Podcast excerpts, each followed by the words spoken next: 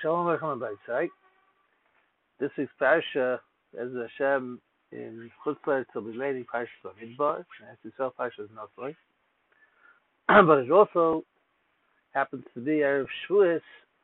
Even though we normally talk about the parsha, but perhaps we'll say a few words about the Yom Tov of Shavuot. There's a famous medrash that's brought down in Chazal that when HaKadosh Baruch Hu wanted to give the Torah, so he came to all the nations. And he asked all the nations if they want to be Mekabel the Torah.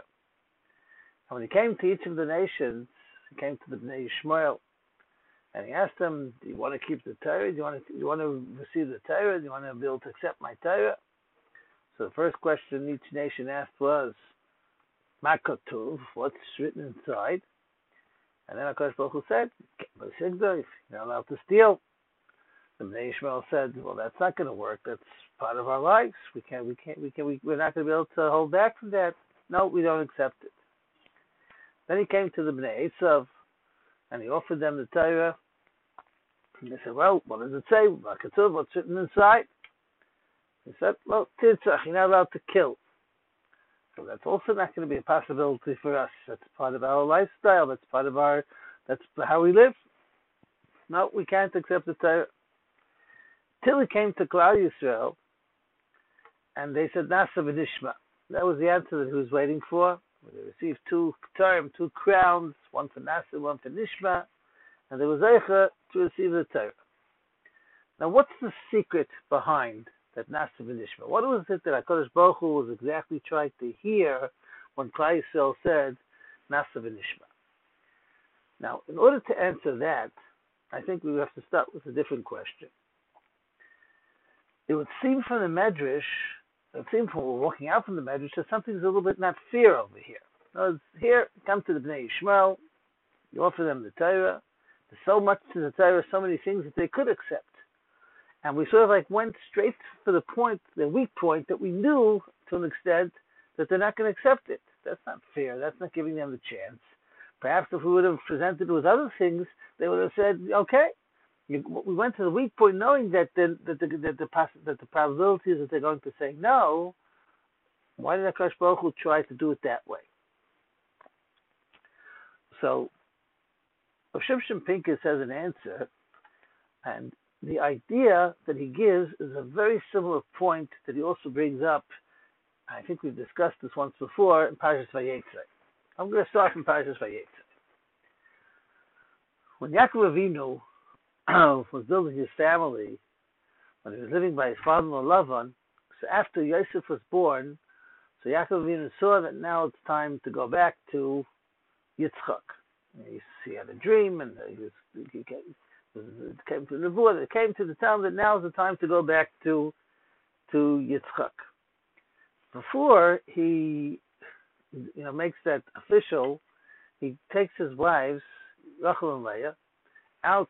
To the field, he takes them outside, and he has a whole discussion with them to find out if they give their approval for him to be able to go back.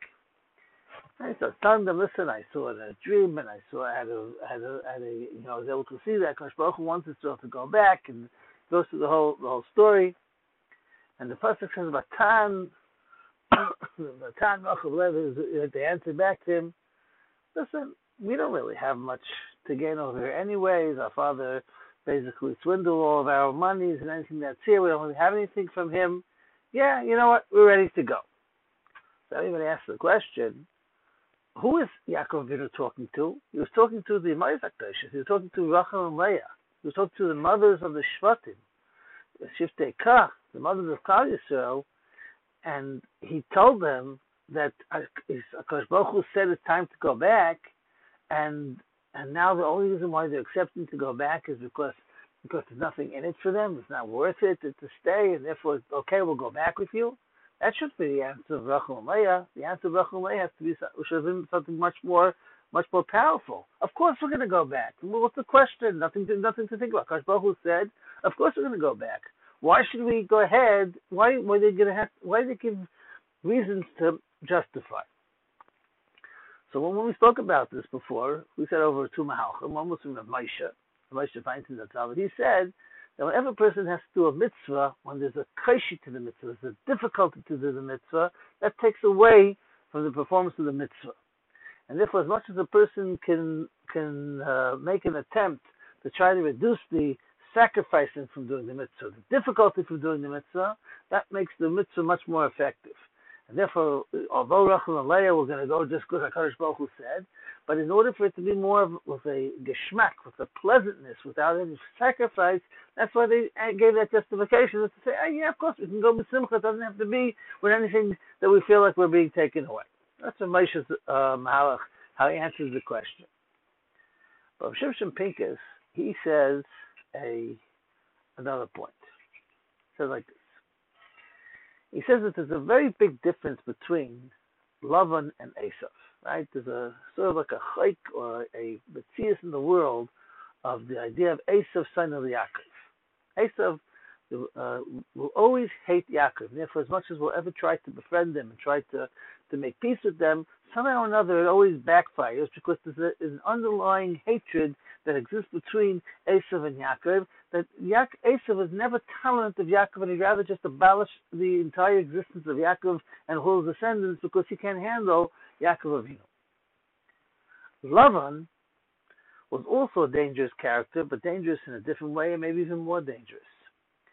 Lavan didn't mind Yaakov Avinu and what Yaakov Avinu lived for. But just while you're living your life, Yaakov Avinu, I want you to take a little bit of your father-in-law Lavan with you. Let's mix it together. Now, you can learn Torah, you can be a master, you can do everything. But I want all different other types of things to be part of your life as well. That was a big danger to Yaakov Avinu. Because in order for Torah to work, my Rebbe used to say over, Torah plus is Torah minus. When the Torah winds up being modified or changed or orchestrated in a different direction, right? And even though you're learning Torah and there's plenty of Torah being learned, that's a total danger to Torah. So here, Yaakov Avinu knew now that he's going to take his wives and the Shiftei Kach, and they're going to go back to Yitzchak, they're going to go back to Eretz Yisrael, and they're going to go on to continue building the Klal Yisrael. Now, before Yaakov Avinu was going to make that move, he needed to find out from his wife, are you totally finished here? Although you were married, we have our family, and we're going to go, are you still going to be somewhat connected or involved with what your father's lifestyle, with the things that are here? Are you ready to make that move to totally disconnect yourself away from the acts of Lavan and to come now and to be part of going to build the Am Hashem? On that, Rachel answered back, "There's nothing we have over here. We're ready. We're 100%. There's no hang-ups. There's no sacrifice. There's nothing holding back us back over here. We're ready to make a total nituk from what we have over here and to come now to build the Am Hashem." When Yaakov Avinu heard that, then he knew that that was he was able to go to build Hashem. And that's the reason why the parsha continues later on. Shimshon Pincus explains afterwards, Lavan came running after them, and he wanted to give a kiss, and he said to them, "How can you take the right from me to give a kiss to my grandchildren and my children? What did you do?" What was that kiss? The kiss was that idea of Lavan trying to hold a grip on the Yaakov Avinu, to try to keep his existence and his activities involved in Yaakov Avinu's life. And that's what Yaakov Avinu was running away from. But again, in the end, Lavan gave that kiss, and therefore that's the challenge that we have through all the generations, which we have to always work as hard as we can to preserve the Kedusha of the Torah. That's the approach that Shimshon Pincus uses to answer why Rachel and Leah answered what they did, as if to say, we're totally pulling ourselves away from our personal negias, our personal self-interest, and we're ready to do everything 100% and to build the Am Hashem. Now, this same idea, Shimshon Pincus, excuse me, also uses to answer the question we asked before. What was our question? It's not fair. You're offering the Torah to the nations, and when each nation asks you, you look for their source back, that you know that the probability is that they're going to refuse because of that, and then you move on to the next one. That's not fair. You're not really giving them a chance. Tell them things that they will be interested in. Why are you picking the sore spot that they're going to say no? The answer is because the whole idea of Kabbalah HaTorah is not just keeping a bunch of laws. It's becoming the Am Hashem and living your life and being married to HaKadosh Baruch Hu through the Torah. And therefore, if a person goes ahead and moves into the world of Kabbalah HaTorah, holding on to his previous hang-ups, his previous hobbies and his previous things that self-interest, which are things that are going to possibly go ahead and contradict or get in the way of being able to keep the Torah, that's not a proper Kabbalah HaTorah. And therefore, that's why by each nation, HaKadosh Baruch Hu went and picked the weak point to say, are you ready to give that up? Are you ready to give up stealing Yishmael? Are you ready to give up killing Esav? If you're ready to give that hang-up up, then there's what to talk about, to go ahead and do Kabbalah HaTorah. And that's what the secret of Naseh V'nishma is. The Klal Yisrael is ready to say, there's nothing, we're totally being master ourselves, we're giving ourselves over to you, HaKadosh Baruch Hu, that whatever you say is to be done, and we're not taking ourselves into consideration.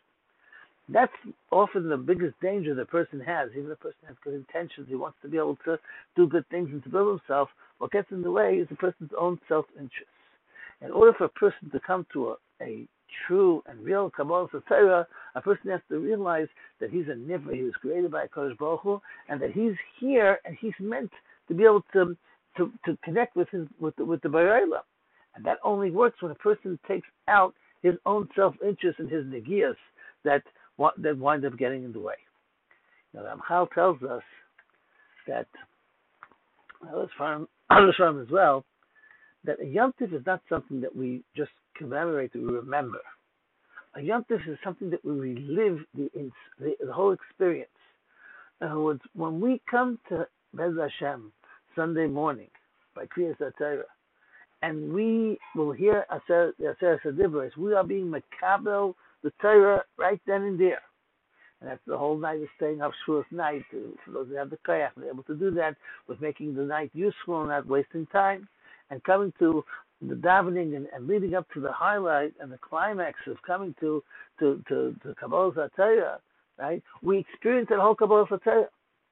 Now, if we try to think about these ideas, then when I want to come to that, what is a true Kabbalah HaTorah? The true Kabbalah HaTorah is, of course, Baruch Hu gives us a life and He gives us, Baruch Hashem, things to keep us busy with, right? But the theme of our life has to be that we're totally directed and totally subservient to the Ratzon of HaKadosh Baruch Hu, without bringing in our own self-interest. With Hashem, we should all be able to work over that over the next few days to be able to prepare ourselves for that Kabbalah HaTorah in order to be able to bring us to bigger and greater places. Everyone should have a wonderful Shabbos and a good Yom Tov, Bez Hashem, and the Kol HaBrachas, and Bez Hashem, we should hear Yeshua's and Achamas. Kol Tov, be well.